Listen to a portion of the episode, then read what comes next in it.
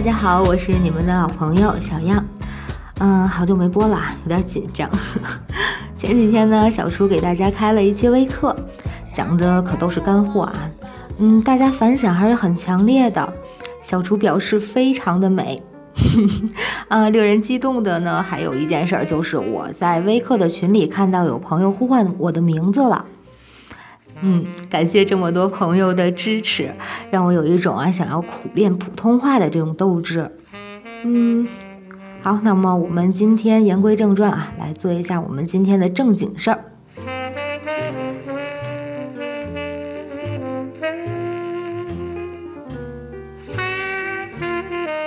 今天电台为大家分享的是童年如何影响我们的一生。来自心理动力学的必读之一——心理动力学个案概念化。在众多心理咨询的流派和技巧中啊，也许没有谁比动力学更关注童年对一个人的影响了。从老佛爷到埃里克森，从克莱因到鲍尔比，精神分析学派俨然从一门心理咨询思想发展成为了育儿理论。我们的童年对我们的影响实在是太重要了，重要到我们有的时候都察觉不到它竟然在影响着我们。个案概念化是心理咨询的一种类似于诊断的技术，就像你去医院，医生会通过验血、CT 等手段诊断出你的疾病，而在心理咨询中啊，咨询师通过倾听、感觉自己的情绪等等来做出评估。心理咨询的评估往往不是一个名字，而是一连串的描述。不同的理论取向都会有自己的描述方法。关注早年经历的动力学，便会将这种描述与早年经历相连接。于是，动力学的个案概念化是由描述、回顾、联系三个步骤组成的。好，我们来看几个故事啊。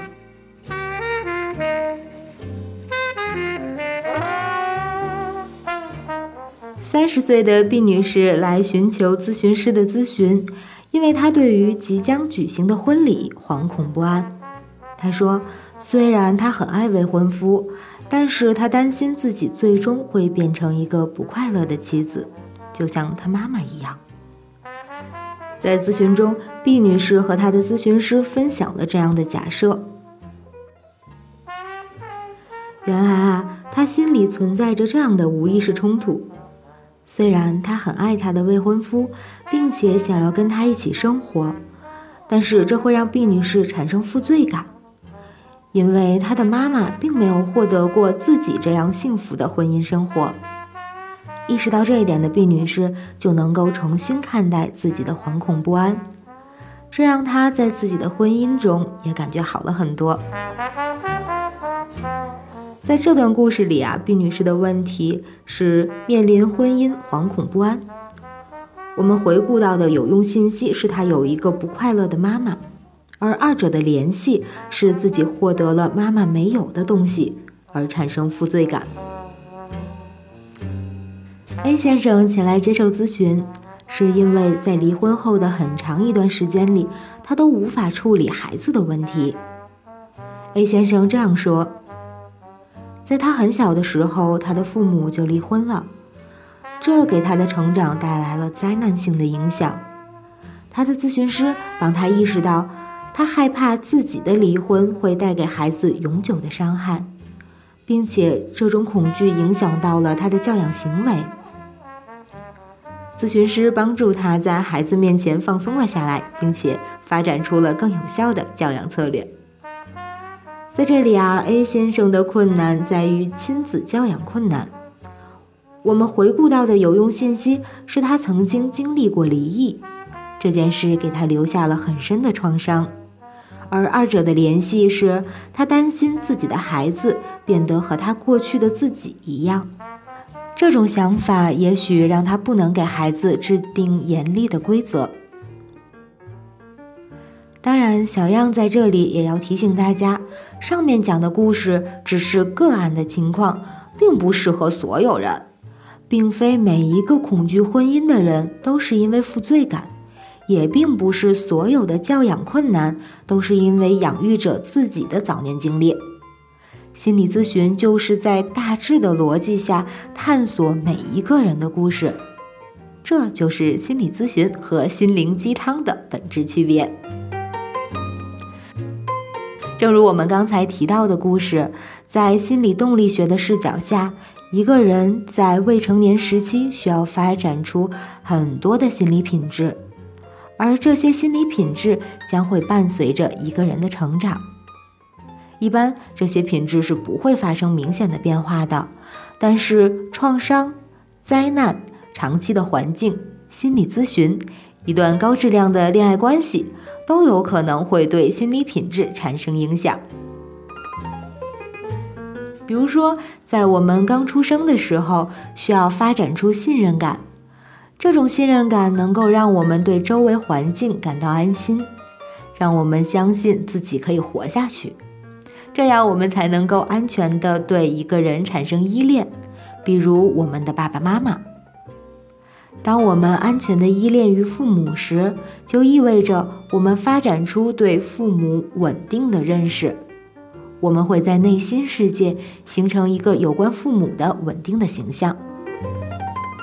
比如，我有一个温暖的妈妈，那么当我的妈妈有一天心情不好时，我不会立刻将她看成是冷漠的妈妈，而是在心里产生一个弹性的空间。而这个弹性空间对于我们感知和面对外在世界是具有非常重要的作用的。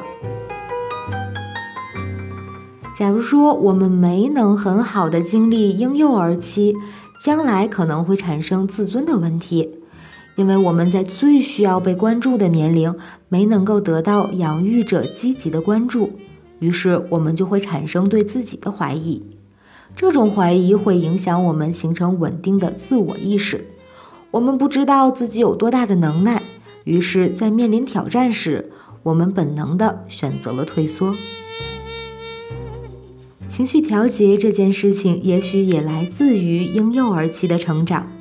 当我们在婴幼儿期的时候啊，我们自己不能管理自己的情绪，我们需要养育者帮我们一起来管理。慢慢的，我们会把那个安慰自己的妈妈的这种形象吸收到自己的内心世界。这样呢，当我们情绪不稳定的时候，我们就能将自己内心世界中妈妈的形象重新的去调动出来，让这个幻想中的妈妈来安慰我们自己。其实我们可以回忆一下，当你尝试自我安慰的时候，你内心中都会发出一些声音。而这些声音的表达方式，往往就是你妈妈的表达方式，或者说是那个如同妈妈一样能接纳你的人的声音。婴儿期给我们的心理品质，在我们老年时期也会影响我们的生活。人们进入晚年，会面临自己的亲人朋友的死亡。死亡带来的丧失感考验着我们的自体感和安全的依恋模式。相反啊，童年期未被满足的心理需求会在成年时发展成为某种心理障碍。成年人的心理障碍有三分之一都可以追溯到他们的儿童甚至婴幼儿期。让我们再来看一则案例啊。她是一位四十八岁的女性，是三个孩子的母亲。她和自己青梅竹马的玩伴结了婚，并且是一位非常快乐的全职妈妈。但是，当孩子们长大，越来越独立的时候，她开始感到无聊了。她培养了很多的爱好，例如网球、刺绣、瑜伽和自由搏击，但是每一项他都没有坚持下来。最近呢，他发觉他的私人教练对他很有好感，而这让他感觉很兴奋，也很恐惧。他不知道该怎么做。当一个人不知道自己该怎么做的时候，通常意味着啊，他们不知道自己此时应该以何种身份面对问题。而这个呢，其实呢被称为自我同一性的问题。一个人需要在自己青春期的时候完成自我同一性的整合，这样他就能够了解到自己是谁，自己该做什么，该给别人什么感觉，在社会中应该做一个什么样的角色。嗯，这位女士呢，她因为丈夫之外的另一个男人的爱慕而感到迷茫。他在青少年时期所做的探索不够。过早的对未来的伴侣形成了依恋。当他忙着抚养年幼的孩子时，这并不成为问题。但是，当他重新进行自我探索的时候，发展中的障碍就显现出来了。他感到无聊、厌倦，以及对性方面的不满足。这种解释让我想起来小学的时候啊，我们的语文课本总是在文章的最后会问到。这则故事告诉我们一个什么道理呢？好，那这个故事呢，告诉我们青春期一定要作。怎么作呢？就是说一定要去尝试、探索、体验，哪怕遇到困难，甚至是吃亏，都是生命中宝贵的经历。啊，可能有朋友会说了，哎，你站着说话不腰疼，凭什么一定要吃亏？凭什么让我吃亏？凭什么让我的孩子吃亏呢？然后解释一下，我们这里说那个哪怕是吃亏都不要紧，是说我们这里不要怕吃亏，尤其是啊在与世界的相处中，你不要怕遇到一些困难。当然，这个咱们不是盲目的吃亏啊，而是学习在成长中面对各种困难和挑战的时候，从中收集经验、总结经验、汲取收获。从而在你与世界的互动中，逐渐的满足自我同一性的整合。那么，作为心理咨询师，我们在实际工作中应该如何使用个案概念化这个工具呢？这本书呢，就以一个大纲的形式列举了心理咨询中常见问题与我们去做个案概念化之间的联系方式。当你的来访者出现类似于自我体验。情感调节、冲动控制、压力适应，或者难以与一个重要的人形成安全的依恋模式等困难时，我们可以将关注点聚焦在他过去的创伤经历中。创伤呢，经常会给一个人的人格留下痕迹，在他体验情绪时会有夸大的特点。如果来访者的问题表现为竞争、控制相关的焦虑，或者与性相关的心理问题，可以关注在防御机制这个层面上。你会发现啊，这类问题通常会和心理冲突有关，经常出现道理明明都懂，但就是做不到的现象。如果出现全面性的人际信任危机，或者是对周围总存在着不切实际的预期。那么我们可以关注到与他人关系这个角度，其中有四个感受，我们可以参考一下哈。第一，我认为我是什么样的人？第二，我通常认为别人是个什么样的人？第三，别人在我面前感觉我是个什么样的人？第四。别人在我面前会觉得自己是个什么样的人？如果来访者表现为自我情绪调节、情绪控制方面的问题，以及共情方面的问题和心智化相关的问题，那么我们可以关注他们的依恋模式，并试图将咨访关系从不安全的依恋类型调整为安全型。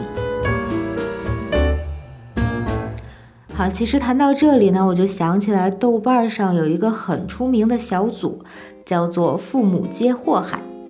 这个小组一直都很有争议。一方面，相当多的人去相信自己目前的困难处境源于父母糟糕的教养方式，他们有的还未成年，会倾诉自己的养育者是如何虐待自己的，而且的确能够感觉出他们的父母有很多不对的地方。但另一方面呀，社会上更多的人都觉得该小组略有偏激，不够孝顺，有一些得理不饶人的情况。其实今天我们分享的这本《心理动力学个案概念化》，便是从心理动力学取向咨询的角度，重新的去解读父母皆祸害这一现象。的确啊，我们的性格很大一部分来自于家庭环境的影响，甚至有人认为，所谓的情商完全就是后天的东西。而父母是家庭环境中的主要维护者。当我们在早年的原生家庭中不能够得到足够的心理营养时，自然就会将责任归结到我们的父母身上。这种归因其实没有错啊，糟糕的教养方式会让我们形成不安全的依恋模式，而糟糕的依恋模式会对我们将来建立关系产生负面的影响。但是呢，这种一棒子打死的观点呢，却忽略了原生家庭给我们的人格中还有很多好的部分。也就是说，你还有能力坐在这里打字吐槽，你还能阅读书籍，还能收听我们的电台，这些基本的功能，实际上也都是你的父母给你的。换句话说，父母给你建造的人格，有好的一部分，也有坏的一部分。再或者啊，我们再换一个角度来说，实际上并不存在坏的一部分，只是我们的性格中这一部分并不能适应当前的环境。哎，我们再来看一个例子啊，这个这本书里面其实会有很多这样的例子，所以我们现在再来分享一个啊，嗯，这个例子讲的是一位三十多岁的女教师。在母亲突然离世后，寻求应对悲伤的咨询。他否认之前有过任何精神健康的治疗史。他告诉咨询师，他明白自己为什么如此的无助而且悲伤，但是他觉得自从葬礼之后，总有一种近乎惶恐的焦虑在束缚着他。他是这样形容的：“嗯。”这很像我去托儿所的第一天，妈妈走出门时的感觉。当被问起他回忆到什么时，他说清晰的记得自己在进入教室后开始坐在地板上尖叫，即便老师安抚他说他的母亲可以再待一会儿，也无法令他恢复平静。他的母亲跟儿童心理咨询师一起设置了一个让他能够尽快上学的计划。几周后，当母亲告诉他自己只是稍微的去休息一下的时候，他就会变得很开心，然后回去和其他的孩子一起玩。他说：“这有点令人难以置信，我不能让母亲离开我这件事成为现实。所以在之后申请大学时，我的第一选择仍然是本地的学校。”在这个案例中啊，我们发现早期没有与父母形成安全型依恋的女主角，她的依恋类型很有可能是矛盾焦虑型的。不过，母亲的敏感加上儿童心理咨询师的及时干预，让她很快的适应了学校的生活，并能够以一个安全的状态一直进入到大学。嗯说到这里呢，小样想到每年九月的开学季，也是小朋友们进入幼儿园的入园季。身边常常有宝妈啊一起讨论：哎，你的孩子上幼儿园哭了吗？哎，他闹不闹呀？嗯，我的孩子之前上幼儿园的时候就哭了，嗯，大概哭了什么一个月啊，一个星期，然后特别不想去之类的一系列的这个讨论和交流。发现大家其实孩子们都差不多哈，到了该上幼儿园的时候，初入幼儿园都会存在一些这样或者那样的适应性的问题，所以这个时候呢，就是这个上班的这些妈妈们可能无法一直陪在孩子的身边，就会经常的去打电话，一天几个电话的去问幼儿园的老师，哎呀，我们家孩子怎么样啊？哭了吗？闹了吗？在学校适适应的怎么样？然后中午吃饭了吗？下午睡觉了吗？之类的一系列一连串的问题。而这个时候呢，有的幼儿园呢会为了去减轻这个孩子们的父母的焦虑啊，给这个。爸爸妈妈们会及时的发送孩子们在幼儿园的这个情况，他们会录小视频，然后发到这个家长群里面给大家看。哦，原来我们家的宝宝适应的还不错。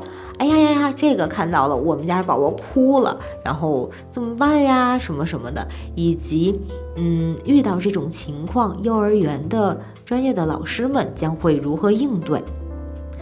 当然，这些啊，可能还无法完全的去消除，嗯，妈妈们的这种担心。其实呢，我们在这里啊，提醒大家，最初入园的这几天，宝宝们这个出现一些适应性的反应是很正常的。所以父母们呀，也不要太过的忧心，做到一些安抚、支持和鼓励性的工作就可以了。在孩子逐渐的去适应上幼儿园的这件事的过程中啊，不断的去强化孩子入园的优秀表现，以及这段时间的进步，甚至一些被老师夸奖、被同学喜爱的这些表达，嗯，跟他们说一说自己上幼儿园的一些重要的意义等等等等，都能够逐渐的去帮孩子们度过入园的适应期。嗯，但是如果您的宝宝在较长的时间里都鲜有好转，建议您去寻求专业人员的帮助，切不可因为自己的焦虑情绪盲目的斥责孩子。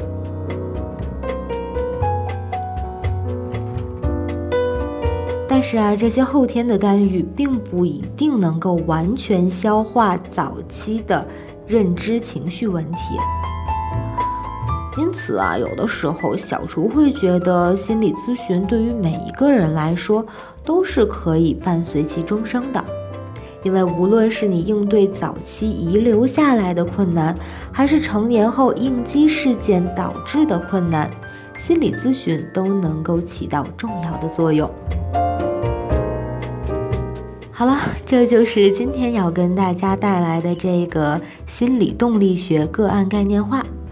一本能够帮助我们联系当前与过去的教材，推荐入门不久的心理咨询师阅读，能够更快的帮我们理清工作思路，确实是一个不错的选择。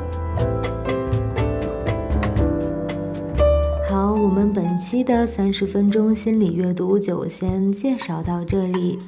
啊，小杨非常感谢大家一直以来的支持，也期待大家能够提出宝贵的意见或建议。嗯，好，那么我们今天就先介绍到这里啊，我们下期节目再见。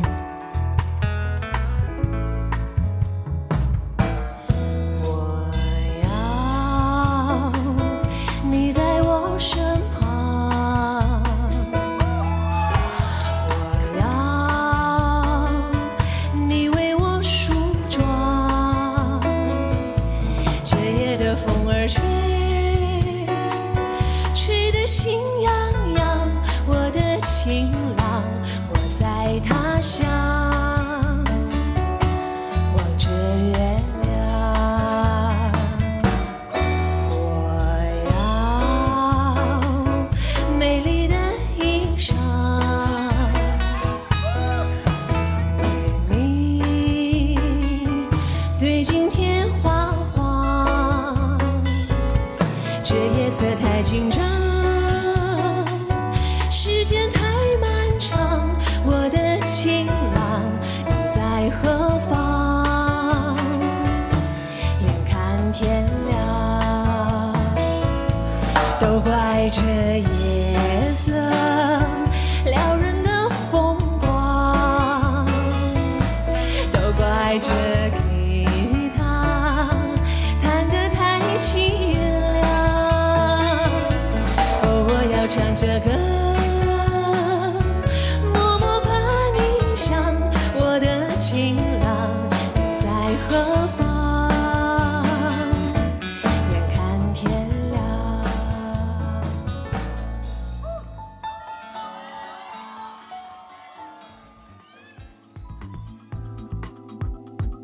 如果您对心理学感兴趣，欢迎关注我们的微信公众号“心理小厨”，微信搜索拼音“天津 PSY” 即可，或直接点击题目下方的蓝色字“心理小厨”加关注就可以了，更适合心理学爱好者和刚入门的心理咨询师阅读。